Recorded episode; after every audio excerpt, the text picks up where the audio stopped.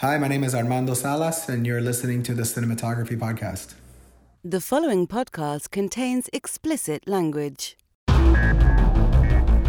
You're listening to the Cinematography Podcast presented by Hot Rod Cameras, a program about the art, craft, and philosophy of the moving image and the people who make it happen. Coming to you from the world headquarters of Hot Rod Cameras in Hollywood, California, are your hosts, Ben Rock and Ilya Friedman.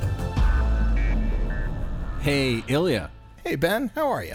It's come to my attention that we don't introduce ourselves very well. So I'm, i want to ask you to actually introduce yourself. Welcome to the Cinematography Podcast. Who are you?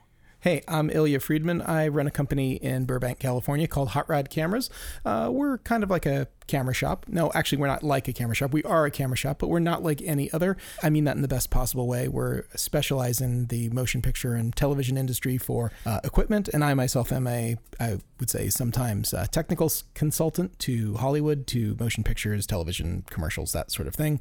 Uh, that's what you, where you can find me Monday through Friday. How about you, Ben? Ben, what are you? Who, who are you? I know we don't introduce ourselves. We so. really don't. Uh, I'm Ben Rock. I am a uh, director, uh, sometimes co-writer with Bob DeRosa on various projects, sometimes producer. I, I have worked in films. I have worked in television. Two years ago, I, I co-wrote and directed a horror podcast called Video Palace for Shudder. Uh, I uh, a really I, great, a really really great program too. Oh, by the way. You and and it led to a job that I can't talk about right now, but it's something Bob and I are working on uh, that we just turned in a new draft on uh, on this past Friday. So uh, yeah, I'm Ben Rock. Check me out at benrockonline.com. Anyway, uh, Ilya, who is on the show today? Hey, we have a fantastic uh, director of photography named Armando Salas. He might be known to some of our listeners as the director of photography for Ozark. He did uh, quite a bit of season two and three. I think I've heard of that show. Yeah, a little bit. We've talked about it once or twice as well too. And if you have Netflix, you've probably seen it as one of their original series up in front of you that you uh, should watch. And if you haven't watched it, oh man, go go watch it. Yeah, go go and, watch that. And I'd like to say I'm a fan of the show, but you are a super fan of the show. I am a super fan of the show. It's really great, and I I can't wait to see more. Love it. Well, I love how they left season three, and it was one of the best cliffhangers in a long time. Won't blow it for anyone, but I cannot wait for season four oh my god, oh my god. But it's uh, it's such a great show, and Armando is the first of two DPs from uh, from Ozark who we're going to be interviewing, who are both Emmy nominated. So that's correct. They're both nominated for Emmys uh, coming up really soon here. So uh, good luck to both of them. But hey, before we get to the interview, Ben, what's our uh, close focus uh, this week? Well, it's sort of an update. Uh, we wanted to talk about the box office, the big old box office, since uh, we are in COVID lockdown territory and most movie theaters in America are not open, but some are starting to open. In fact, I heard uh, John Horn on KPCC the other day talk about driving to Las Vegas to see Tenet in a theater in a casino and he described the movie going experience, uh, which I still think like as much as I love going to see movies in a theater, it would be a nonstop feeling of like I'm gonna die, I'm gonna die, I'm gonna die. But apparently they uh, you, you reserved seats ahead of time. You reserved they blocked off seats between everybody. They cleaned out the whole theater in between. You were required to wear a mask. Everyone was required to wear a mask. There was contactless purchasing of concessions and of uh, tickets, and it it sounds like if I didn't have a two year old son and was able to do things in the first place, I might consider it. Of course, I can't do it anyway because no movie theater in Los Angeles County is currently open. Yes. so yes, that's true. So we have a kind of a diverging road right now. We have two movies that came out this past week. One, which uh, our last episode uh, uh, shot by Mandy Walker, uh, Mulan, and the other one, Christopher Nolan's new movie Tenet and that one is only coming out in theaters. There is no way to stream Tenet yet, and there is no premium streaming available of, of any kind. Whereas Mulan, if you already have Disney Plus, which is a subscription service in and of itself, for a $30 premium, you can watch Mulan. Now, we don't have actual numbers that I was able to find uh, regarding to how much money Disney raked in with Mulan. We know that Trolls World Tour a few months ago made over a $100 million, and that was a $20 premium ticket. That was a movie that was destined for theaters that they took, that, you know, they, they put on streaming instead. Uh, what we do know is the app stores have shown a 68% uptick in the downloads of Disney Plus's apps across the various platforms. This is uh, according to Forbes magazine. And uh, I think it's quite telling. Now, from what I was able to find numbers wise on Tenet, it's doing reasonably well overseas, where uh, they have apparently figured out how to have society happen uh, with a pandemic and and keep their numbers low, which is something that we're just physically incapable of doing over here because freedom or some bullshit. Um, so overseas, apparently, Tenet, which is a I believe a two hundred million dollar movie, has made in the neighborhood of one hundred and fifty million already. But Uh, it, most most recent numbers are like about 178, 179, something like that. Not bad. So, yeah, and and, bad at all. and uh, you know, uh, send all the hate mail. I'm a giant Christopher Nolan fan. Can't get enough of Christopher Nolan. Want to see this movie badly, but I also want to live. So I'm not going to the movie theaters because there are no movie theaters where it's playing uh, in LA anyway. But in America, apparently, it made 15 million at you know theaters such as this uh, Las Vegas situation. You know, uh, socially distanced movie going situation. So Ilya, what do you? What's the prognosis? What do you think about all this? Well, I think it's really interesting, and uh, there's kind of a battle playing out because if Mulan got, let's say, seven million people, about seven, if seven million people uh, on worldwide on the service paid thirty dollars, it made as much money as Tenet had in the theaters. Except Tenet didn't actually make as much because they had to share some of that profit with the theaters, so there was a split. Whereas Disney got to keep much of that money, if not almost the vast majority of that money. Maybe they had a little bit that they had to give to Amazon or whoever their the credit card processor was, but for the most part, uh, we don't know what Disney what Disney did. But if we're talking about like a box office showdown here, um, you know, Tenet, we have their numbers, 200 million worldwide. I'm assuming the budget was uh, was similar to that, so they've already made their money back, uh, ostensibly, at least as far as we can tell from the outside. So, who had the better release strategy? It's impossible to say, but uh, clearly we can see that uh, the U.S. box office is anemic at best. And uh, we can't figure out how to get back into theaters because we can't get a handle on the pandemic. And so, until that happens, uh, I think there'll be much less Tenets and much more Mulans, so to speak, coming up. Well, on the same uh, episode of, I, I believe it was The Frame, yeah, John Horn was discussing how Cinemark, which is the third largest movie theater chain in America, and by the way, uh, closest to us, there's a Cinemark theater, It's a- and it's our it's favorite theater, theater, to go to. yeah. It's it's a beautiful thing. Anyway, um, so Cinemark last year, this quarter gross, I believe, or maybe it was the yearly gross was five hundred million dollars, and currently it is like seventeen thousand dollars. Like like their grosses are extraordinarily low. And of course they are because movie theaters have been closed since March. So our this quarter movie theaters are are just starting to reopen and they're just starting to figure out how to make uh, movie going not a terrifying life and death ordeal, which it never was before or very rarely was. Uh, I, I'm gonna I'm gonna pitch you something here, which I feel is uh, not hundred percent related, but tangentially related, and I hope that you can give me some quick feedback to so, so in All case uh, it's something I should really go forward with and maybe even promote here on the podcast. But I'm thinking about raffling off access like two or three hour windows to the Hot Rod Cameras screening room, like a private thing that uh, someone can go in there. They can log into their Amazon Prime, or they can bring their own 4K Blu-ray DVD. Our our 4K screening room, which holds it has 16 premium seats. But I was Well, what you what you want to have is you want to have like uh, you know Amazon Prime or and, and Disney Plus there, so they can go there and, and for instance watch Mulan Yep. on your we screen. have we have all those services, but I, I wasn't interested in competing in any way with the uh, the th- the traditional theaters out there. But I was thinking about just like raffling off. Hey, it's an evening in the Hot Rod Camera screening room for you and five friends. So six of you can come in there. You have full access. Here's the remote. Here's how you log in. You can watch whatever you want, and you can capture that movie going experience. Uh, you know, it, because you have a a 10 foot screen and a private room with super premium sound. Uh, just as like, hey, uh, I, I mean, right, I built this thing and it's not getting used and I can't use it for the purpose it was originally designed for. And, but, you know, hey, I could certainly have someone hang out at the shop for a couple hours and then uh, maybe listeners of this podcast, if they wanted to enter a contest or something like following us on Instagram or tagging us or doing something, maybe then we could randomly select someone that, voila, if they're in the LA area and they want to have a private movie going experience, they can watch whatever they want. Uh, what, what do you think? Do you think that's something that people who miss the theater I mean- would like to go do?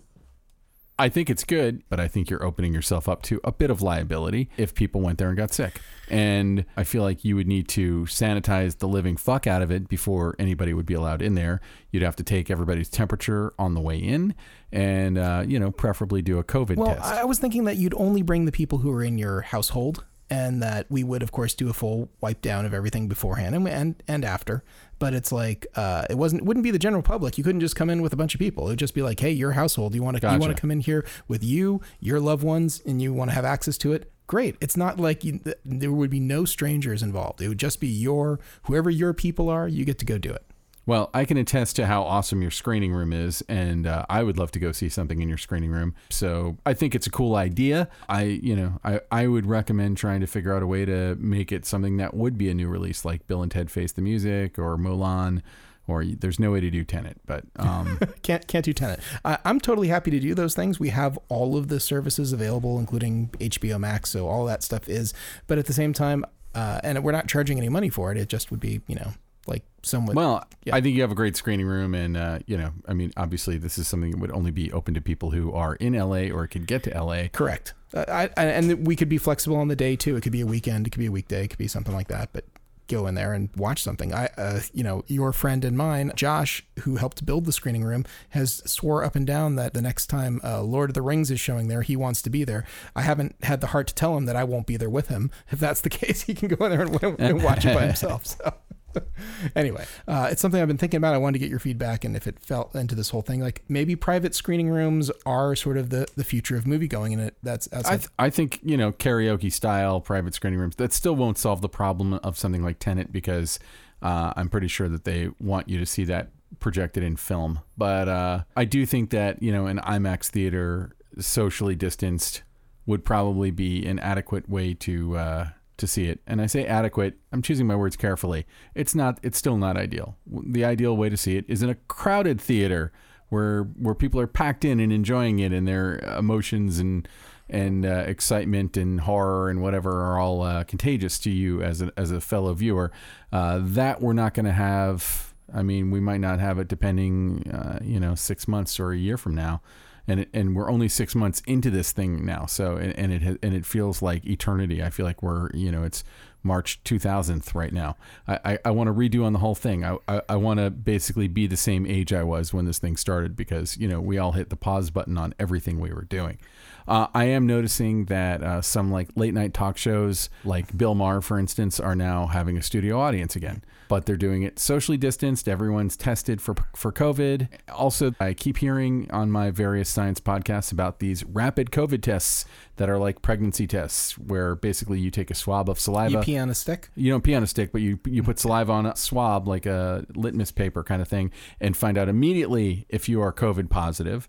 And they are not 100% accurate, which is part of the problem. But what everyone is saying is like even the more accurate ones aren't accurate because it takes you know a matter of sometimes a week to two weeks to get results. So what's the accuracy there? It's not really a useful test. And if they gave these to everybody, that we could get back to our lives. So um, you know, as we see production ramping back up, I'm hoping that this becomes a thing that we can actually get our hands on soon. Oh, I saw uh, some sort of announcement from an Israeli company that supposedly has a breathalyzer COVID test that literally you breathe into a tube and it immediately tells you, like instantly within five or 10 seconds, whether or not you're positive. Well, that's what we need. I also heard that there is now a mask that someone is developing that the mask will tell you whether or not you have it. Wow. So I feel like if we are able to have widespread, super inexpensive testing, why we could get right back to our lives. That like we could. I, I don't know that I'd be going to movie movie theaters next week, but I fe- I would feel safe going to a movie theater knowing that in all likelihood, you know, most of the people who could have had it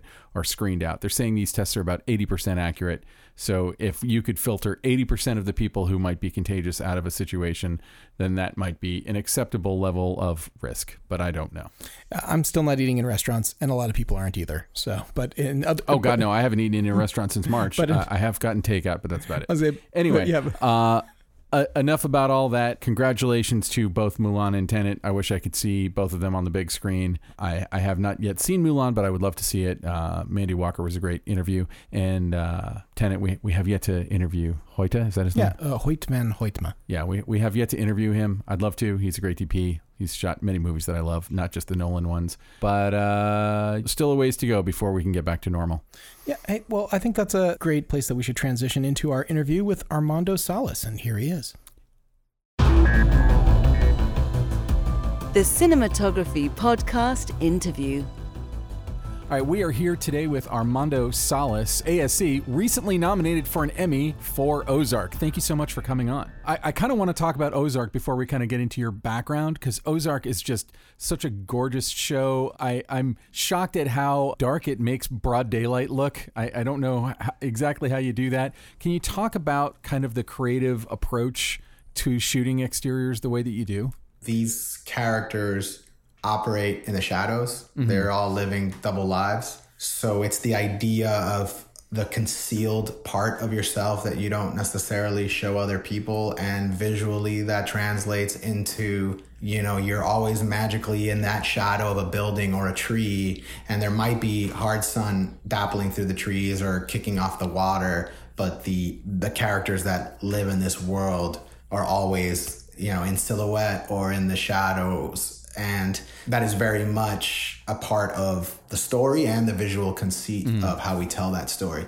So, a combination of lensing, color temperature, shallow depth of field, uh, underexposure. But, you know, when you look at a, a daytime exterior on the show, it's not necessarily underexposed in the sense that there'll be very bright highlights kind of uh, reflecting off the water or kicking yeah. off a, a, a, surface but so you understand that you're that the image is is fully exposed yet the majority of the information in it is living in that bottom you know 10% of the curve right? Where where everything is operating in like the underbelly of the society and and these characters. So does that also involve like do you do you do tons of like negative fill and like do you use a lot of like where most people would yeah. use reflector boards or something? Do you just like have flags everywhere and just take light out?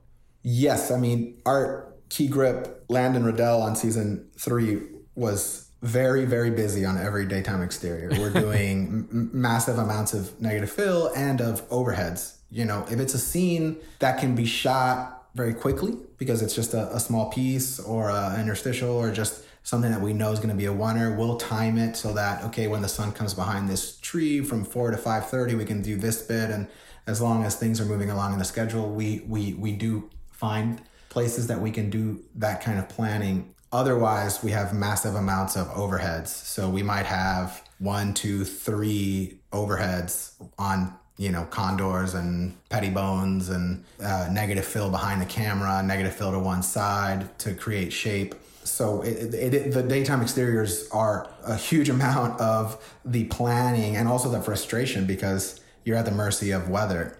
And we're shooting the show in Atlanta for the Ozarks. So summer in Atlanta is not really the look that we want for the daytime exterior. So it's it's really a lot of a lot goes into that in terms of both planning and execution. I imagine art department must have their hands full just covering up clay. so tell me a little bit about coming into a show after the look is already established because your your background a lot of your background are are uh, indie features where you were able to kind of set up the look and create the look yourself and also some shows that you uh, where you where you created the look. What's it like taking the handoff from somebody else? And at that point does it become yours? Are you referring back to like uh, how does that process work for you so, in the case of Ozark, the aesthetic was there from season one, and again, it was evolving in season two. So, I was going to be part of that evolution. And I was a fan of the show. So, it, it would be very different if I was coming into a show where I didn't like the way it looked. Mm-hmm. You know, uh, uh that would be very hard because I, uh, you know, I, I wouldn't take that job, or I would say, you know, are you hiring me to change this to, to, to dramatically because I, I don't know that I can give you what you're used to seeing here. So in the case of the show, it was me kind of living in it, watching dailies, talking to Jason, talking to Ben, absorbing what they were doing. And so the first couple episodes, you're you know questioning yourself you're you're thinking okay how do i do x y and z things that you might have done very uh, instinctually before but i would say by the time i got to my next block I was part of the look. I was part mm. of the evolution of the look, and at that point, you're just making decisions the way you always make decisions, and, and you know, instinctually, and uh, prepping with the director and responding to what you're getting in the script. Then, by the time season three came around, I was heavily involved five weeks before principal photography began and developing the workflow and uh, creating you know the package and and and all that so at that point it was much more of a team effort uh, so yeah i mean it, it, didn't feel limiting in any way except for maybe my first two episodes on the show where i was kind of getting my footing mm-hmm. And I mean, that show has, in my opinion, a look that belongs on the big screen. It looks as good as any movie you would see in the theater. Uh, and and I don't really know anything about like the way Netflix works. Are you on more of a feature film kind of a schedule when you're doing it, or is it still a very short TV kind of a schedule? It's funny because I came from indie features where you know you're shooting a movie in 18 to 30 days depending on the budget, right? Mm-hmm and so that's generally like 100 pages of script. And let's just say you're doing it in 20 days. And I'm thinking now I'm moving into episodic right when I got a break and uh, I'm going to have more time. And it's exactly the same schedule. I mean, Ozark is, you know, season three was we would do two episode blocks. The scripts are about 50 to 55 pages long. So now you're talking about 100 to 110 pages. And we shoot it in 22 days. Oh, wow. So so nothing changed. Like I have never had any more time than I had on this, you know, these tiny indie features. But what you do have is much more resources and yeah. incredible staff, and you have, you know, rigging crews, and you have better toys, and you have really kind of A-list crew members in your key positions who are helping you execute much more sophisticated shots than you could have done when you're, you know, in a tiny indie feature and, and begging, borrowing, and stealing for equipment. You know? but time wise it, it's it's always been extremely crunched so what we do on ozark is we trade quantity for quality you know we don't do a lot of coverage on the show the directors are given the freedom and are empowered by jason and the producers that there's no one over their shoulders there's no kind of mandate for coverage you you have to use your best judgment and really go for it and and try to be cinematic and uh, so yeah we we basically just do less shots so that we can try to maximize the production value. Mm-hmm. And I probably should have looked this up, but like, are there a lot of guest directors? It seems like it. It seems like a tight knit family of of people. So season three had four directors. Mm-hmm. There's so there's always guest directors. You know, Jason usually directs a couple episodes, and then there's a, a handful of directors that come in, but they they keep going back to the same people, obviously, who they've had uh, success with in the past. Well, my, my question uh, always when we're talking to someone who does episodic television is, you know, when a guest director comes in, uh, if they say, "Hey, we're going to do, you know, a shot that's like," and they describe a shot that's totally unlike the kind of shots that you do or the kinds of setups that you do in Ozark. Do you ever kind of because you're shooting multiple episodes, uh, is part of your job to kind of say, well, here's maybe the way we might do this on the show, and to kind of keep a, a quality control so it all feels like one of the same piece? That definitely, I can't think of a, a moment where that happened on Ozark, but you also have directors asking questions like, I want to do this thing for this scene, or this is really important for me, and I'd like to approach it this way how would you do that on this show or how you know what what is the mode of executing that concept here that falls within the look of the show? So you get questions like that as well. Generally you know the directors this is what they do for a living right? They go mm-hmm. from show to show. So they know that their job is to bring their touch to a show that already has an established paradigm. Mm-hmm. so hopefully you don't have an uphill battle uh, it, it does happen i mean and i've been on other shows where the director has said, I want to do X, Y, and Z. And I've said, we don't do that. that's not, that's not the approach. So tell me what you're trying to capture. How, you know, what does that mean to you? Why, why do you want to do that? How, maybe, maybe there's a, a, a solution of, of the way we approach it on this particular uh, project that I could pitch to you that would fulfill that requirement. And if they're like, no, then I'm say, then I just say, okay, great. Then we should have a conversation with the showrunner or the producing director or whoever is kind of in charge to say, you know, to tell them why this is important to you because I don't feel like that will gel with the rest of the season. And if it's important for this to be very different visually, because this episode, like if you're thinking about the West Wing that never had a single handheld shot and then all of a sudden had an entire episode that was handheld, right? Mm. That's that. Pro- there was probably three months of conversations that went into that decision. it, it, wasn't. It wasn't somebody was just like, "Hey guys, we're going handheld now." You know, um, I'm freelancing. yeah, so it's, a, it's all a team effort, and in the end, it, the, the the more cohesive the team is, the better the results are going to be. So uh, let's go back a little bit and, and talk about your background. And I and I always uh, Wait a break- second. Wait a second. I got Oh. a couple of Ozark questions before you, you, you go down that path. Uh, you're nominated for Boss Fight. Boss Fight is an incredibly visual and beautiful episode, and uh, I remember really specifically in that episode, uh, Jason Bateman, his character is thrown into like this pit of despair. He's Oh, thrown man. into this like this. Yeah, you, you remember what I'm talking about, Ben? Uh, Totally. Can you talk at all about your only light source? I believe, and this is me going from memory here. Is like a shaft of light coming from, uh, like I, I want to say, like an opening at the top of this pit or something like that. There's like one maybe window, and and that's it. And you're otherwise in this like just completely, you know, uh, and and he's supposed to be tortured, and so there's bright light and noise and other things. But can you talk a little bit about how you decided to craft what that experience was going to to, to look and feel like?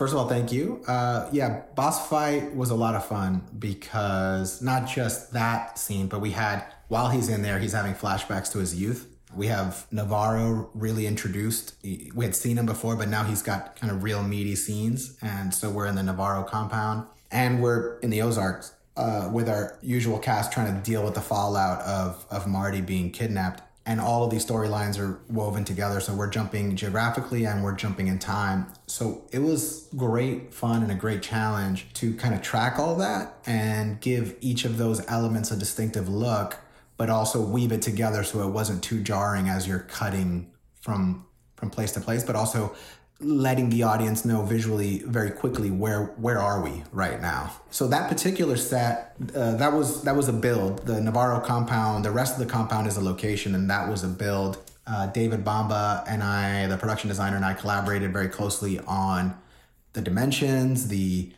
textures. He it was all real cobblestone. Like i mean it was really really Wow. torture set to even stand on. So we shot everything mostly from a, a, a crane arm. But you know jason uh, he likes to say he didn't have to act like he was being tortured because anytime he sat down or laid down it, it was torturous. I mean it's uh, there's no straight lines. It's all uh, con- concave surfaces. It's a round opening to the top where navarro can peer peer down. But yeah building that no light trickle down light through the shaft and also designing the torture lights so that they felt bright but didn't blow out your eyes in HDR so they're actually much dimmer than they appear to be. And but we had uh, kind of vintage lenses and a streak filter and kind of a little nose wax on the lens to kind of smear it all out and and and really put you in in Marty's perspective of being kept awake for 3 days and being tortured by these lights you know, all of this is basically planning and testing. We we tested a variety of lights, a variety of aging, a variety of globes, and of course, depending on how much you dim down, it changes the color temperature, and and it changes the color temperature in relation to that soft light that's in the room. And so all of that was tested and designed and then implemented, and it, and it worked great. And again, because of an episodic schedule, all of those scenes of Jason being tortured and all the scenes uh, uh, that take place in there of him just having uh, discussions with Navarro first through the opening and then later in person when Navarro's slapping him around a bit, that's all being shot in one day, you know, and it's like an 11, 11 12 hour day. It's not a particularly long day either. So there's a lot to do in a very uh, short period of time. Just one quick follow up on that. I, I recall that the look inside of the in the torture room and almost the Navarro compound too has almost a monochromatic feel. Not always, of course, because there's like stained glass windows and there's all kinds of other stuff I, I recall. And then you do have that flashback to when Marty Byrde's younger and stuff. I I think it's his mother in the hospital or, or something like that. But it's His dad's um, dying, yeah. his dad's dying in the hospital. That's right. And uh, but it's not jarring at all. You definitely you know where you're you're at in every time, and you have more color information, but it's still it's like a different sort of almost more muted.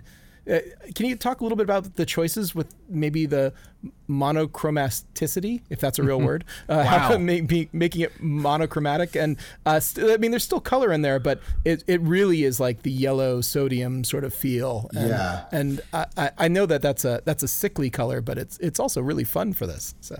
Yeah, so again, in terms of uh, threading those storylines together, you know, in the Ozarks, things are generally very blue, very cyan.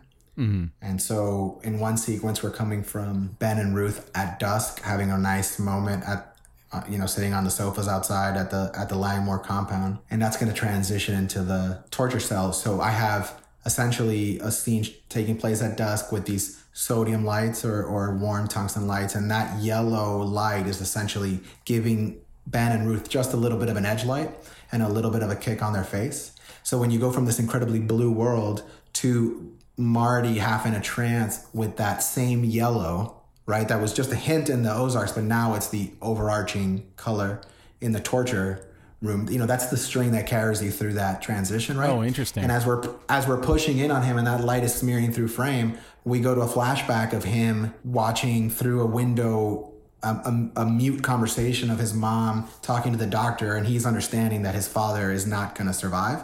And the, the curtains behind him that, uh, again, David and I and the and the set dresser Kim uh, uh, really played with color and texture and found these like loose weave curtains that had the this amber hue, and we were you know putting just a, a hint of sunlight on this narrowest of balconies that we had just enough room to put a light out there and, and create this little streak of this amber light that kicked off of that curtain uh, and and again continued that color. And then we're in the Navarro conference room with the huge stained glass windows and, and an overall very lush stone walls wood surfaces reflective surfaces you know deep colors very sophisticated. He's very, very wealthy. I mean, this room is 100 feet long, but the warmth has a, a texture and a grit to it that it, it's, you know, it's like playing against type. It's like it's, it's warm, it's luxurious. The practicals in there are uh, again matching that same hue of the yellow, that the yellow amber that's carrying us through this,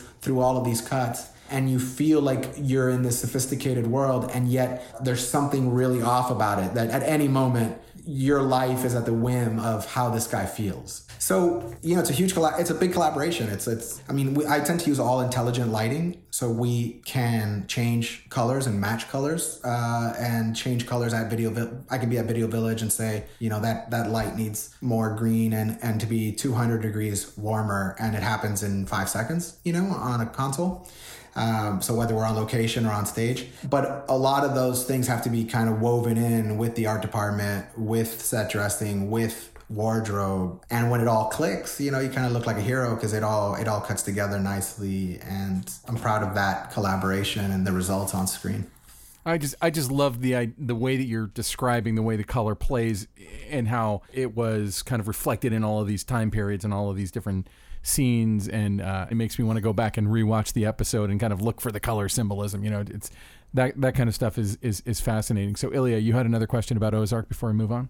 Yeah, I did. Um, the last like four episodes of Ozark season three, they almost kind of play out like like a movie. And I know that uh, that you did them with Alik Sakharov, and Alik, of course, Correct. a friend of the show and uh, very strongly opinionated person. He's got a real vision that he tries to make come across. Uh, I think what at least in all the stuff that he does. How, can you talk a little bit about that collaboration and essentially having like uh, four hours worth of television, kind of like uh, all produced back to back to back together for this uh, for the show. Yeah, that's a lot to unpack there. Uh, it, it was four hours of content. It was by far the hardest thing I've done in the sense that because I come from indie features and, and I moved into TV and a lot of the stuff I shoot shoot is two blocks at a time. I've always just memorized the scripts and memorized the schedule and and I can tell you any moment of anything that we're doing and how. And then all of a sudden we doubled that workload, and and um, I'd be like, "What's wait? Which scene is this? And where? What episode are we in? You know." So it is. It is a lot more managerial and kind of you know. I, I mean, I take a lot of notes anyway, but you're. I had my iPad in my hand quite a bit more because you're. If you if any of the things I just discussed about boss fight, for instance, to track those kind of things across four episodes um, it, I just wasn't smart enough to keep all of that in my head at any given time. So now I'm looking at a bunch of notes and referencing them every morning. You know, I, I generally get to work half an hour early to be able to do that and walk the set. So my relationship with Alik is in pre-production, we go to a location. We don't necessarily figure out any shots yet because he likes to sit at home and kind of design a lot of the shots, but I'll take pictures with my DSLR from angles that I think are the most photogenic. I'll talk to him about the pros and cons in terms of it's a daylight exterior, of where the light's coming from, or fighting the light at a particular location, those kind of things.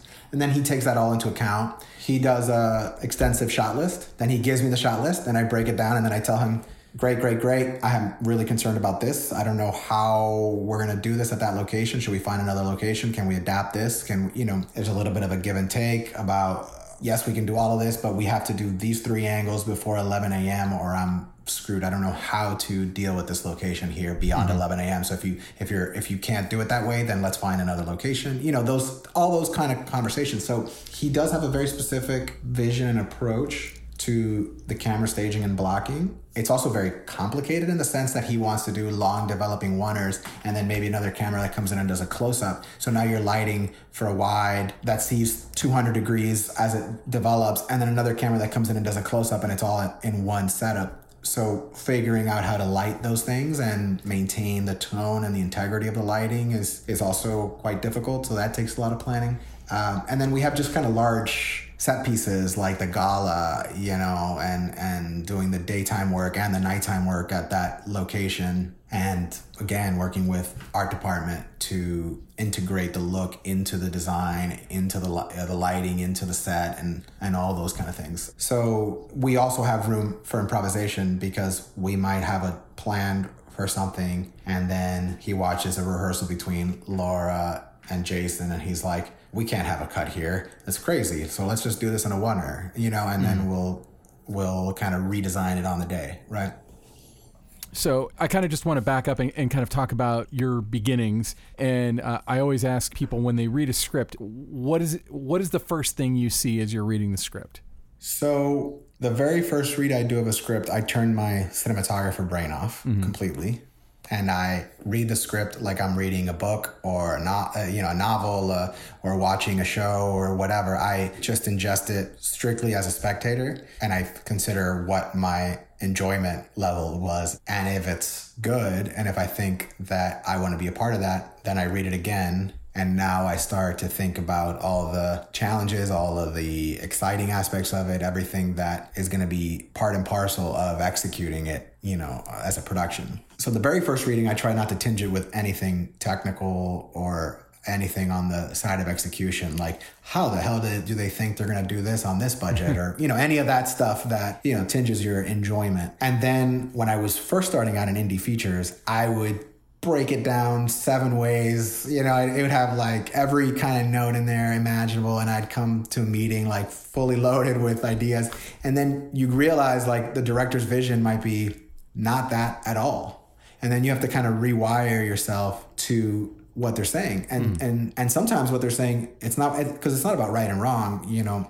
It's about understanding that approach and that vision and saying, I can get down with that. I, I can ex- execute that really well. I can enhance that. I can bring my touch to that, you know? Or saying, this is not a good fit. I don't think this is going to work for me or for them, you mm-hmm. know? Um, so now I still, on second reading, I still have a bunch of ideas because sometimes you're going to get a director who's like, I want your take on the flashbacks, you know, because I've been toying with X, Y, and Z, and I wanted to see what you thought. And you want to be prepared to answer those questions, you know? But that's not really the thing I start with. I start with more of a intellectual and emotional response to the story and what, you know, and ask questions about what's important to the to the people who are making it. You know, how much of this have you already thought about the way it should look and how much do you want to discover together? You know, those mm-hmm. kind of questions so to kind of go to sort of your origin, uh, you know, when was the first moment in your life that that it occurred to you that cinematography was like a thing you could do?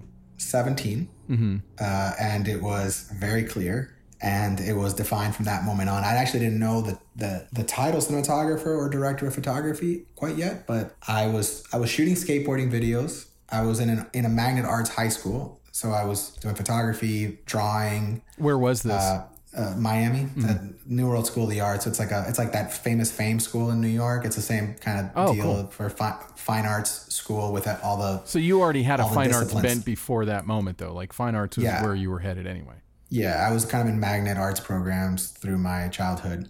Never considered cinema other than I loved cinema. You know, I watched so many movies with my dad. It was crazy, but it was always just this enjoyment. I'd never considered a career in it but I was shooting skateboarding videos and I had, it was a lot of fun. I liked skateboarding a lot, but I also, I think I liked being the guy with the camera more. Mm-hmm. And then I, I did this uh, uh, class my senior year with the University of Miami, my senior year in high school with the University of Miami, where we basically did their Super 8 film class. And it was a, an experimental kind of beta, uh, see if this w- was a good idea. And most of the class was like, F this, like this is too much work senior year. And they bailed and I convinced everyone to give me their film. And I, I, I, I, I, you know, I, I just was like a kid in a candy store and it, it just clicked.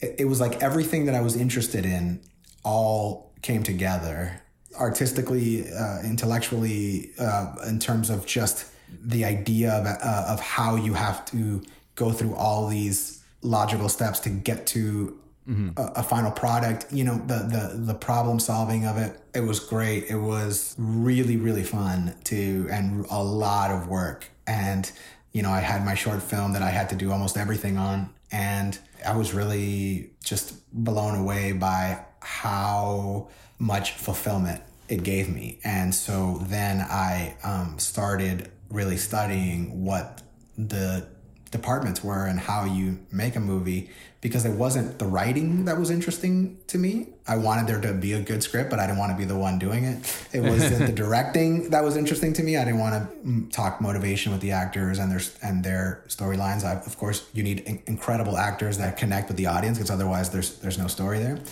Uh, but it was the image making, it was the craft, it was putting it all together. And uh, my freshman year in, in college, which I went to a, a fine arts school in uh, in Baltimore, Maryland Institute College of Art. Deep in the bowels of the uh, library, I found like 15 y- years worth of American cinematographer. And so then I started kind of plowing through that. Oh, wow. and so, you know, it was basically a done deal at that point. I was like, this is, this is what I'm going to do for the rest of my life. It just took a while to, um, to get there. So you studied film in Baltimore?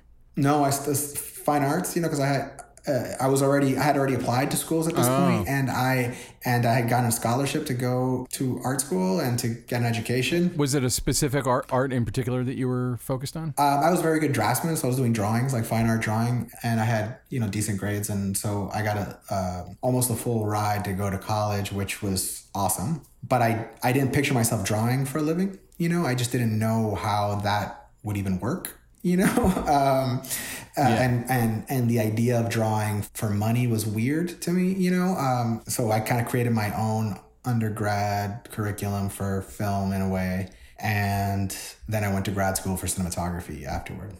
Oh where'd you go? Florida state. Right at the last moments of really of 35 you know? So we shot a lot of film uh, which I find to be great. I, there, there's it makes so much sense to be digital now and on these really sophisticated cameras, and not to have the the cost and the headaches of film and dailies and sending stuff off and waiting for it to come back and all that stuff. But for me personally, living and dying by those mistakes, you know, mm-hmm. and having to get it right and without seeing it on a monitor you know, and having sh- and I and because I was like not wanting to direct, I wanted to shoot. I got to shoot a lot there, you know, because you're most people want to direct, right? Yeah. And then and, and then when I started in the business, it, it took several years before I shot a feature on digital. They were they were still on 35 or Super 16 because di- the first wave of really professional digital cameras were just prohibitively expensive. So it was still cheaper to shoot film. So having that training ground was great. I still carry a meter on set now. I still use my meter to kind of set a baseline so that I don't lose track of where I am. So I'm not relying on digital tricks. So I'm not relying on a DIT. I keep everything kind of, you know, consistent as I would on as if it was being transferred in a one light, you know, film scenario. But yeah, you know, then I moved out to, uh, I was fortunate enough to get a uh, ASC Heritage Award, like the student award for a film I, I did at FSU. And so I thought I was going to come out to LA and start shooting movies like, you know, uh, um, like the second I got off the plane. And of course, it, it, it, it's, it's a long, hard slog, you know, to get to a place where, where you're shooting decent content.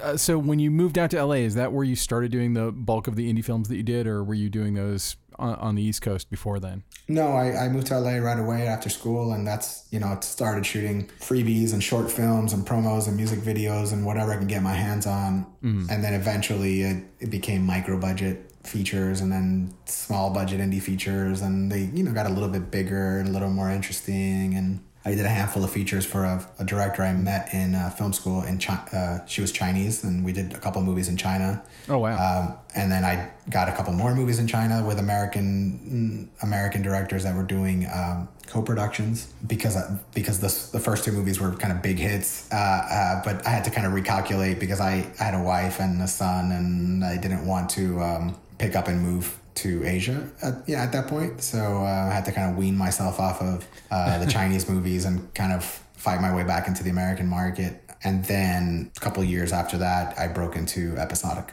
I, I kind of want to ask you uh, one question about like starting out though, um, and that's that I, I sort of see two schools of thought amongst people who are like fresh out of film school and they want to be cinematographers. One is they're going to go be a company electric and then a gaffer and then maybe eventually be a cinematographer, or they're going to go be a camera assistant. You know, they'll be a clapper loader and then they'll be a second AC and a first AC, and then eventually they'll be an operator, then they'll be a, a DP. Uh, and then the other school of thought is I'm just going to shoot. I, am going to I'm only going to DP. Which school did you fall into, and and you know what are your thoughts about what? I Because also you could just tell me that I'm full of shit, which I might be. No, I mean that's the question I get now from alumni and from people I like. You know, you have mentorship programs and things like that, and that's the always the question people ask. I don't have a particularly good answer because I was like, I'm going to only shoot, but then I started gaffing because I mm-hmm. knew how to light and I had you have friends that are alumni or people that you meet and they're like, oh, we're doing this million dollar movie and I really want you to gaff it for me. And then you go, okay, great. You know, and and yeah. then the projects that I was gaffing got kept getting bigger. And so I got into the union as a gaffer. I was doing very, you know, decent commercials and pilots and you know, bigger projects. And so in hindsight, it definitely slowed down having that breakthrough as a cinematographer. Yeah, for sure. I mean, no, at a certain no point, did you just have to pull the, pull the chain and say, "I'm not doing it anymore"? Correct. E- now, even if I'm going to make less money, I, am only yes, going to do lot, this. A lot less money. Let me tell you, because it was like two two years of like making half as much mm-hmm. as you were before, and you know, you're not a kid at this point. You're you're you know you got responsibilities and and and so it's really hard to make those kind of decisions. Now everyone, you know, there's 2020 hindsight. Looking back at it, when I made my transition into episodic and we had the logistics and the and the Jenga puzzles of all the things happening simultaneously and the rigging and the wrapping and the this and the scale of the lighting and having to make all these decisions on paper because you don't have time to change it when you get there, right? Would I have been ready to do that had I not been gaffing these projects that were much bigger than anything I was shooting? Yeah. So I don't I don't know the answer to that. I'm I'm guessing no I was also very aware and technically savvy on the lighting side as we're moving into intelligent lighting and wireless DMX and all of these things that are you know happening that lighting when we talk about cameras all the time lighting has made just as much of a technological transformation from the days of film. It is incredibly sophisticated now and the things that we're asking of lighting departments is is is nuts. I mean, it's just it's gotten so sophisticated, and being in the early adoption of those things as a, if your gaffer isn't having that knowledge as a cinematographer, saying we're going to go for it, and I guarantee you, you're going to be a convert and you're going to love it, and then mm-hmm. having control over color and intensity all wirelessly or all uh, you know from a uh, from a console or a iPad or whatever, and being able to do all of these amazing things without putting somebody on a ladder next to the actors to like put a piece of gel on a light, you know, and like yeah. literally everyone on the set is looking at that one person because you're trying to shoot. When now it could just be done silently in two seconds, right? So you know, it, it it's like anything else. It definitely slowed down being a working DP for sure. It's just about I don't really regret any of the choices I made because you never know how those dominoes fall, you know. Uh, so so let's go ahead and talk about your TV work because your TV work is is extensive, and I, I sort of feel like the the picture of the dream that we all have in our heads is I'm going to move out to Hollywood, I'm going to make movies. But over the last you know whatever 10, 15 years, television has started doing stuff that's just as interesting in every way as movies, even though as you were saying the schedules are still tight um, you know, like the the creativity and the and the ingenuity that goes into it is pretty amazing. So, could you talk about your your first show was from dusk till dawn, correct? Yes. So and actually, got, did you, was your first episode with Ed Sanchez by any chance? It was on Dusk Till Dawn. Carlos Mm-hmm. Coto was the showrunner, and uh, I just could not break into episodic. I couldn't get an interview. I was an indie feature guy, and another showrunner, Alfredo Barrios, who I'd done a short film with, said, "Meet this guy." And I got an interview, and it was like you know one of those things like a short film that I did for like no money two years earlier is the reason why I got in the room. And Carlos is Cuban and I'm mm-hmm. Cuban. And so we spent 45 minutes talking about Miami and the Miami Herald and where he used to where he used to work and, and all this stuff. And then in the last five minutes we talked about the show and he's like, Do you want to meet Robert? And then I had an interview with Robert and it went well and he liked my reel. And and that was it. I mean it's just like 10, 12 years of clawing to try to get somewhere and then it's like one short film and a phone call and you and you're in the room. Now obviously once you get there you can't fail and it's a really fast-paced machine that you're trying to keep on the tracks. Uh, but luckily it went it went well. Eduardo Sanchez directed the first episode that I ever shot for episodic and and we had a great time together and we did some cool stuff. And you know, I didn't I didn't know how TV was shot. So I was saying like we should do this, we should do that, and but why don't we try this and let's do this and and so like people were like okay yeah and then and then we would just do it and it would work out and um, then the you know the camera operators and I hit it off and then I hit it off with the gaffer and the key grip. It was kind of a slow burn of like everyone feeling each other out and then everyone and then it was like we're doing cool stuff and we're making our days and we're wrapping on time so it it it just became a very fun environment to experiment and to do and so Robert is not one of those people who's like going to have a mandate about coverage or uh, there's a certain way we do things. He wants it to be cool and edgy and fun and cinematic, you know. So it was it was a lot of fun. And then from there, uh, it was kind of you're you're kind of biting your nails like is this just a one-off and i'm done? Like i'm gonna go right back to to searching and doing these indie movies that keep pushing and and, and you don't have no stability. And then luckily it, things kind of clicked and it was off to the races a bit. And so I, i've been pretty busy in episodic since then but i have taken the time to do a couple micro budget features that i thought were really cool and fit into the schedule you know So let's go through some of your other stuff. So uh, you shot, besides Ozark, obviously, you shot two other series that I've seen, Mr. Mercedes and uh, Strange Angel. But you shot also Raising Dion and Six, and you know you, you you've done uh, quite a lot of stuff. Can we talk about Mr. Mercedes? Uh, if I'm not mistaken, you said you created, you were brought on to create the look of that, correct? Yeah, I came on early. It was like the most prep I've ever had in episodic, which was really great. Uh, the producing director is Jack Bender. It's a David E. Kelley script for a Stephen King book. Yeah. And so the first season, we, you know, I came in, bef- you know, a month or two before I even officially started prep to, to travel to Charleston and find locations and find a house that we could take full ownership of it and like even knock down walls and make portals and and and and really figure out how we were going to work there for a long time and it was just a, a wonderful collaboration with Jack and with Marek, the production designer, and we built it from scratch, looking at all you know colors and tones and and and textures and defining the world that that lead character was in and defining the world of the villain. And uh, it was a very it was a period piece, but it was just a few years in the back. It was just post the the great uh, uh, you know the Great Recession, I guess we're calling Yeah. it right for just just after two thousand eight. Those are like It the was- hardest period pieces to do, though. Like it's easy to do 1953. It's very hard to do like five years ago. Yeah, and and and there was also conceptually we did some really fun stuff with the opening because you know you meet all these characters that you think are going to be your characters and then we kill all of them, and so we got we we basically defined an aesthetic together for the show, and then none of that was in the opening uh, until the until the the vehicle shows up and and things take a turn. So we actually you know, we, we're meeting all these people. It's all verite, handheld, very loosey goosey, kind of rolling from this person to that person.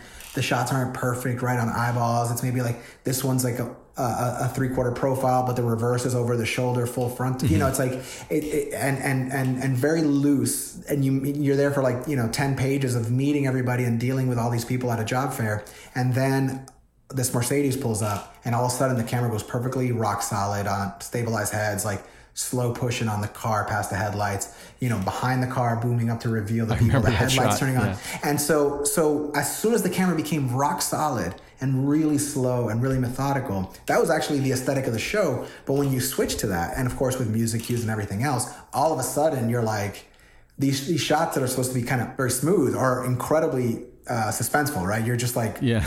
oh my god, what's about to go down here? And of course, it's it's very fast and very violent, and all of a sudden, everyone you just were introduced to, thinking like these are cast of characters as we follow them through this adventure, all of them are dead. Um, and, and and and then we, you know, the aesthetic that we established with the car is essentially the aesthetic of the show. No, I saw it and I remember that, and I didn't. I mean, I didn't put that together. But there's that moment where it's like, oh, there's a shift, like something just changed, Right. and uh, and it's just a uh, a really interesting way to to go about kind of unpacking how to do that.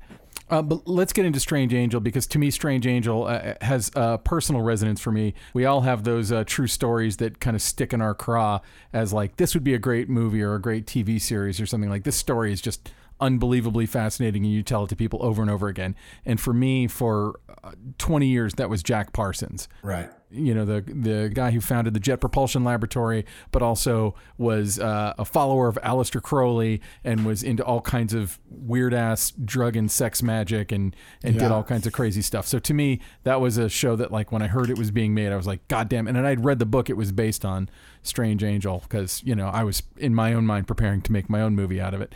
Um, so you came on for the second season. The first season had already been done, and um, talk a little bit about because uh, you, off mic you were telling us right before we recorded that that like part of the deal was it was a different look than the first season anyway.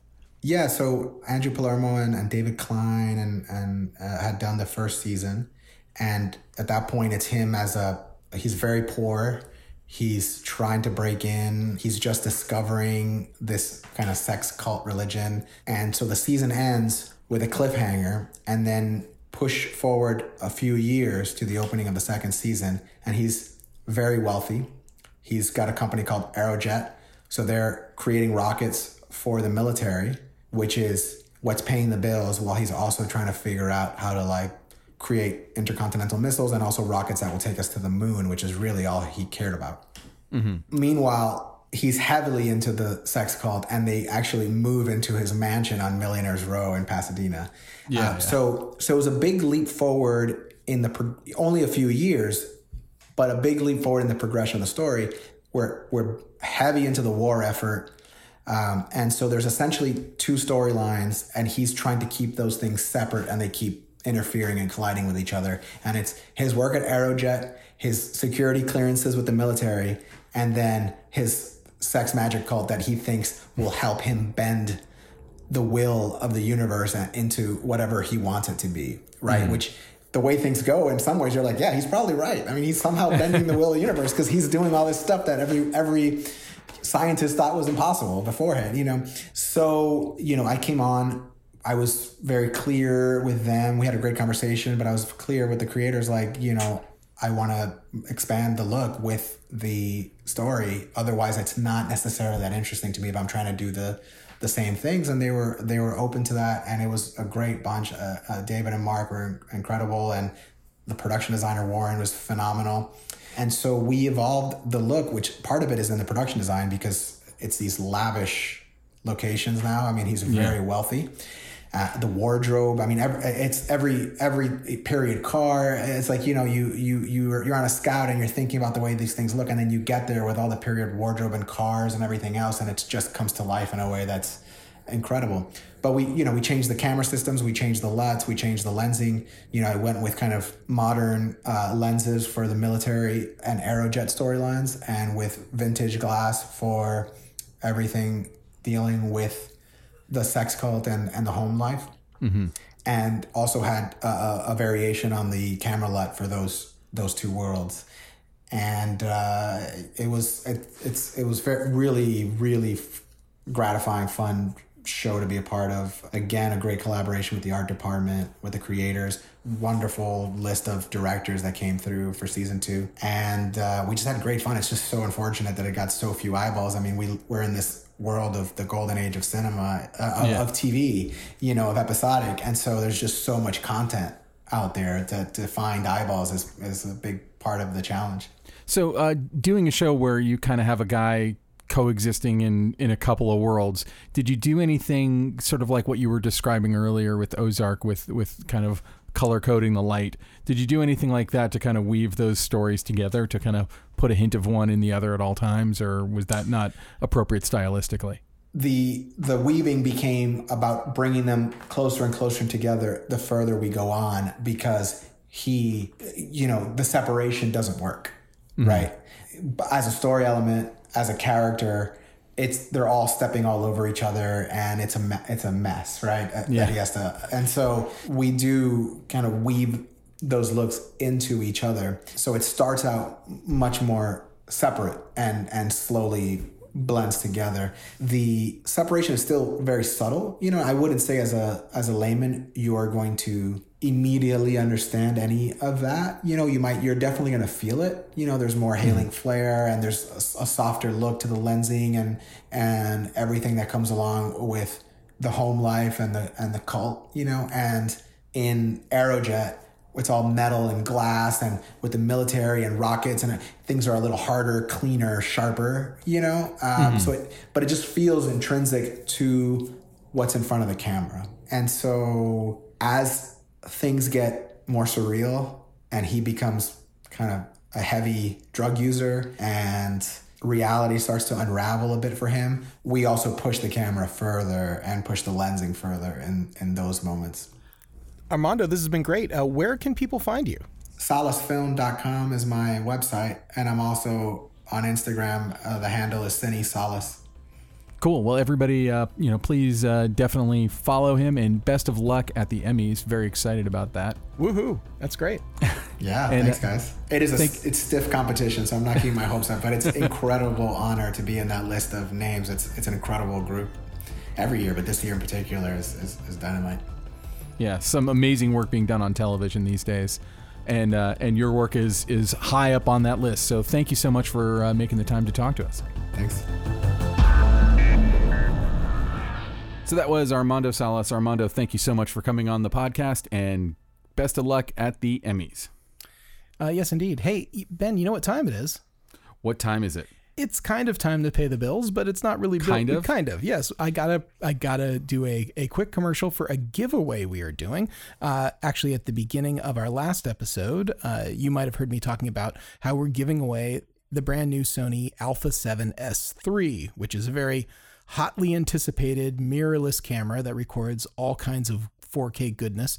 And we've partnered with a few other companies, including a company called the, or I should say, a a Instagram community called the Wanderlust Collective.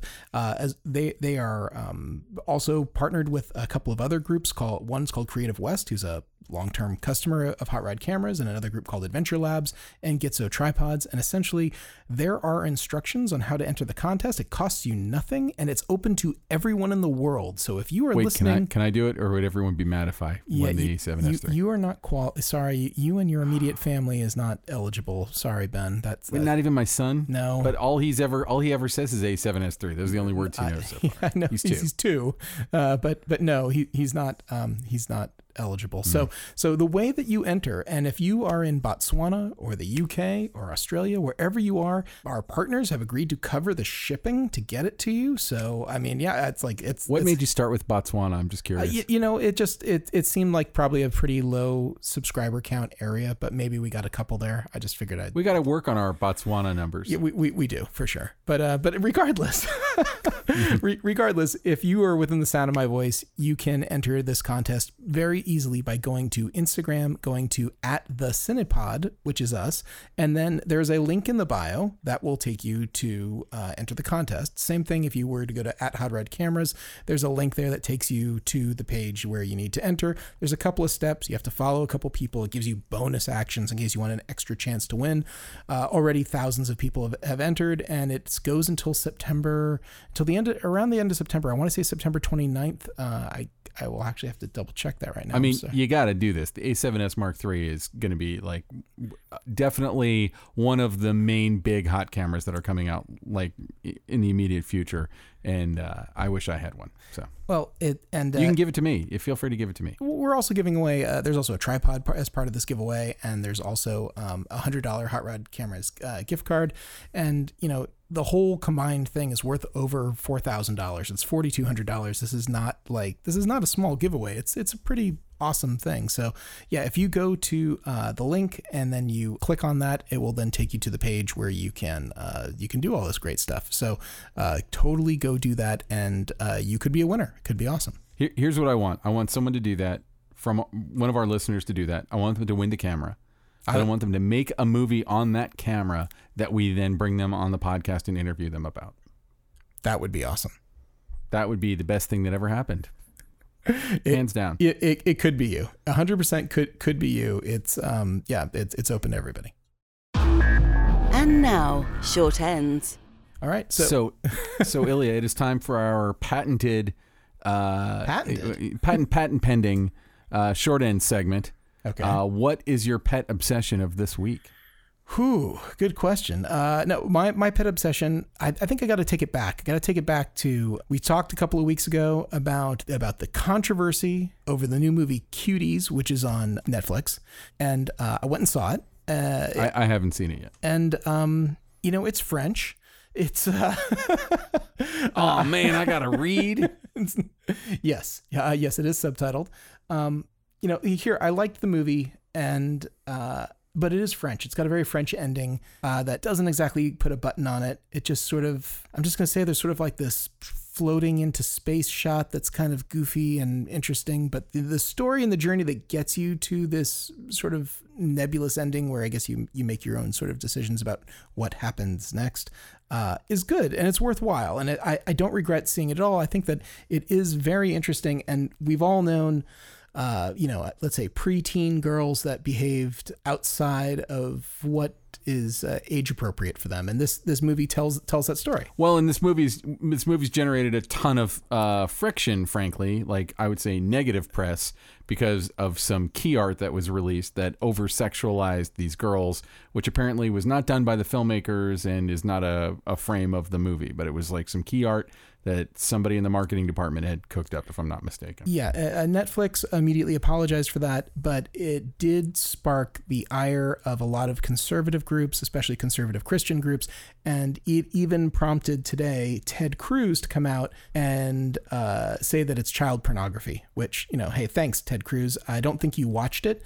Because one thing I can I can certainly tell you is that this is this is very much a movie. This is not child pornography, and to draw that sort of distinction, I think is uh, is really really awful for the filmmakers and uh, at, at I mean I would say tracked totally the wrong attention, the wrong type of people by saying that that's what that is because it is most definitely not. But you know, eh, when was the last time a politician grandstanded over something like this? I, I mean, it's never, never it's never happened before. That's a brand new thing. Ted Cruz is innovating brand new things to do as a politician, which is to get outraged over a movie you, haven't seen. I always actually like to think, and you know, this this will date me a little bit, but when the Martin Scorsese movie, The Last Temptation of Christ, was coming out, I was still in high school. And uh, Universal Studios was being built at the time, and in the movie there is a fantasy Universal sequence. Studios Florida. You mean? University, yes. Uni- I was sorry, growing up in Orlando, and uh, in the movie, I guess I, I've actually I, I have seen it, but it's been a really long time. But there's a tasteful uh, fantasy sequence between Jesus and Mary Magdalene, and it's Barbara Hershey and Willem Dafoe, and because of that, the the Christian right in Florida went batshit bonkers, nutball crazy, and they put up billboards all over the place that said "Boycott Universal Studios. God is not mocked." Now, as coincidence would have it, and this, there's a much longer story behind this guy. My father knew uh, this guy named George Crossley, who was behind all of that movement. Oh, really? Years later, he saw the movie, and he was like an uber Christian guy who had a call-in show and. Uh, his whole story goes off the rails. I- I- it- it's a great story, uh, a great and terrible story.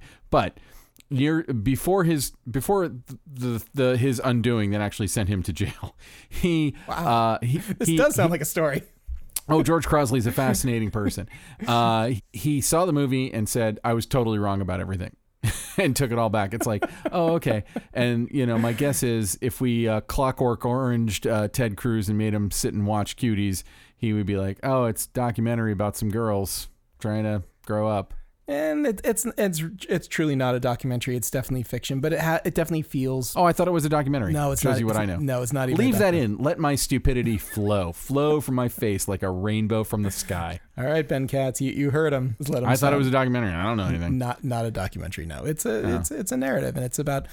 Uh, and you know it's interesting because I, I got insights into Senegalese life That's, that's the big thing. Is it's a Senegalese movie directed by a woman too, correct? directed by a woman, a, a French a French Sen- Senegalese woman who is it takes place in France, and it um, has to do with uh, a lot of turmoil in the young protagonist's life, and including uh, her dad, her Senegalese father, taking on a second wife, which.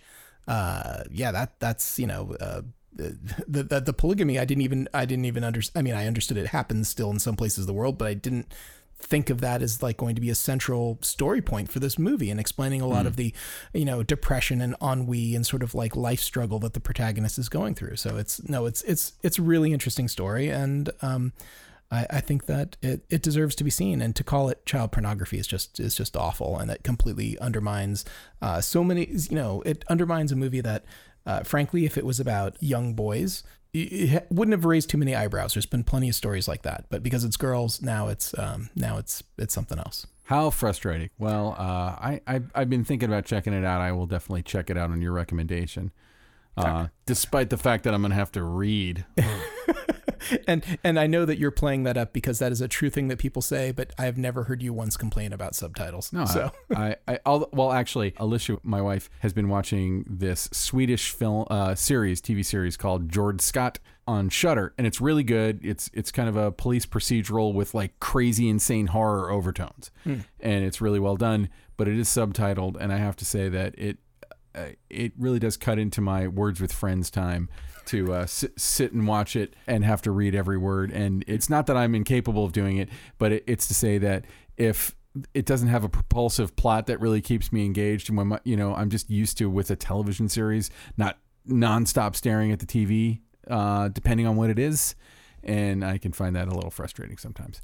so I, I um, didn't know this about you. I didn't know this. I mean, I watch lots of foreign films. I don't have a problem with it. I think that it's it, it it's more of a comment on uh, modern television pacing, where people take an idea that would probably make a great feature film and stretch it out into twelve hours, and it's like, come on, get to the thing, get to the thing. I just have no attention span. All right. So so if given the option via your streaming provider to watch dubbed or subtitled, what are you choosing? hundred percent subtitled. I I I've ne- I can't stand dubbed, and I want to you know feel the the performers' real performances. So uh, anyway, All right. Well, well, good. Hey Ben, what's your short end this week? So my short end is a uh, an HBO documentary. I know that I've been uh, way on in on these HBO documentaries lately, but they have one called The Vow that is about NXIVM. Now I don't recall if I I probably did make it my short end some time ago. There was a podcast from uh, the CBC, the Canadian Broadcast Company, called Un- Uncover Escaping NXIVM. This uh, covers similar subject matter. So NXIVM was like some self-empowerment seminars that you would spend a whole lot of money on that were also kind of a multi-level organization. And if you know anything about me, you know that uh, those are two things that I deeply despise all in one place, right? Uh, but NXIVM took it to the next level. The guy who ran it, his name is Keith uh, Raniere, and, and actually one of the top people in it, who was one of the stars of Smallville, an actor named Allison Mack, created uh, a sex cult, bit of a sex cult within NXIVM, and it included creating uh, slave relationships between women. So women became slaves to each other, and uh, and also included some branding that people did with uh, a soldering iron, I believe. And uh, I don't want to ruin all the extremely details. extremely horrible. Uh, uh, but but yeah, don't don't uh, ruin that part. but but like anyone who knows me knows that I'm a sucker for a good story about a weird cult. This is a crazy weird cult, and the first episode of the Vow, you almost kind of go like, "Oh, NXIVM wasn't that bad. Like it's pretty good." But then they start getting into the dark, horrible stuff. One of the people they keep interviewing in it is this guy who I believe was one of the producers of a documentary called "What the Bleep Do We Know." oh yeah. That's also a sack of shit, and uh, he got way into NXIVM, and it sort of goes to show that uh, you know people who fall for one brand of new age bullshit will fall for several kinds of new age bullshit. But it's it's a beautiful documentary. I love the way it's made. There's kind of a weird psychedelic visual style that they go for in some of the transitions that kind of bring you into sort of this new agey thinking that these people are uh, engaging in and uh, you know tons of archival footage like so much archival footage that it almost looks like they had a sit down interview with keith raniere which they most certainly did not because i believe he is sitting on trial or waiting to be uh, currently sentenced or he might already be in jail. He's a monster. Allison mack is a monster. And it's a really well made documentary that goes into the human psychology of why people fall for terrible things like this Damn. All right. Well, that's a that's a a strong endorsement. I think I have to check that out now. Oh, which I yeah I'd not it not even crossed my radar in the slightest. So yeah, yeah, it's it's up on HBO, and I also cannot recommend the podcast Uncover Escaping NXIVM" highly enough. When my friends on Facebook are like, "What's a great podcast that I should listen to?" Like a true crime kind of a thing, but maybe not so murdery. I'm like, listen to Escaping NXIVM" because it it is paced like a thriller, and this is not paced like a thriller because I feel like a lot of what they're doing is kind of show, showing you how people were seduced into this before they really get into the dark shit. But uh, I think we're up to episode four now. It's three or four, and they're way into the dark shit already. And uh, it's uh, quite a screwed up thing that people go for this stuff. But I think that, and, and actually, this kind of loops back to what you were talking about, is that a lot of Americans currently are in the thrall of a weird cult called QAnon. And uh, I, I sort of feel like there's a weird overlap in the kind of thinking that allows you to kind of cycle into, uh, you know, a perpetual nonsense uh, spiral. And, uh, you know, NXIVM is a happy, happy version of that. Uh, QAnon is dark and creepy, but, uh, you know, it, it there, there's something in common with the people who fall for this crap. Wow. Okay. Uh, it, it sounds like I got to strap in for that one, but uh, but yeah, I think people who don't know me very well just got a giant slice of my bias. Enjoy. Well, enjoy. Uh, it's got it's got rhubarb in it. Are you into rhubarb? no. I, I, was like, I, I, always pictured you as an not a rhubarb person. If I had to, if, I, am being honest, I'm I'm okay with rhubarb. I, what makes somebody a rhubarb person? you you, threw, you brought it up. what makes somebody a rhubarb person? well, you know, there's strawberry rhubarb pie, and there's rhubarb pie, and there's strawberry pie. And I would yeah. not have picked you as the strawberry rhubarb type. Oh, totally strawberry rhubarb all day long. All day uh, long, baby. All right. So, hey, I think that just about does it for another episode of the Cinematography Podcast. Who do we have to thank this week, Ben? Uh, well, as always, our amazing producer, Alana Cody, who is kicking all the ass, and we have an upcoming interview that uh, that we conducted last week. That I two part interview. Is it only going to be two parts? I, I, it's so long. It's one of one of the, one of our bucket list DPs, somebody who we've wanted to get on the show for a long time, and Alana did not give up, and so we have interviewed this person, and we are holding off on announcing it. But uh, the interview did not disappoint in any way. No, not at all. I mean, this is like, if you liked the Bradford Young interview, you might really enjoy this one too. Indeed. Okay. So we have to thank her. We have to thank Ben Katz, who is uh, possibly uh, wanting to come to my house and murder me for all the extra crap I talked about on this one. but thank you, Ben. Uh, you do an amazing job cutting these things together. Thank you, Ben. Uh, let's also thank Kay Zalatrachi, who might listen to this episode. I don't know. Maybe, maybe not. I don't know if he's coin. an Ozark fan or not. I don't know. Maybe maybe he will. Maybe maybe we'll make him one. Maybe we'll uh, maybe we'll clockwork orange him and make him uh, make him watch Ozark. That's what we should do with your with your uh, screening room with your clockwork room. orange that. We should, we should totally clockwork orange the hell out of that and bring people in and and I'll stand behind them and put drops of saline in their eye while they're forced to watch whatever.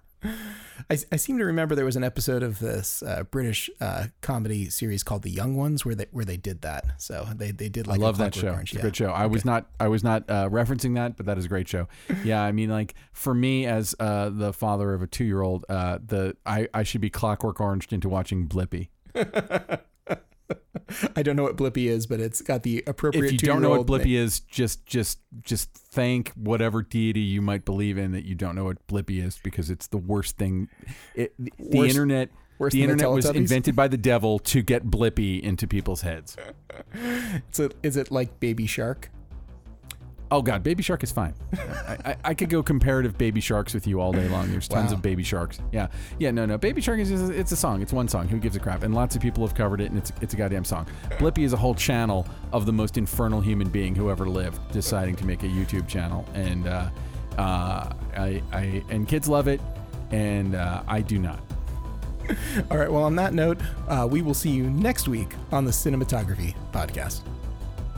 This has been the Cinematography Podcast, presented by Hot Rod Cameras. Find your next camera, lens, or accessory on the web at hotrodcameras.com. Don't forget to subscribe to our show on iTunes and connect with us on Facebook and Twitter.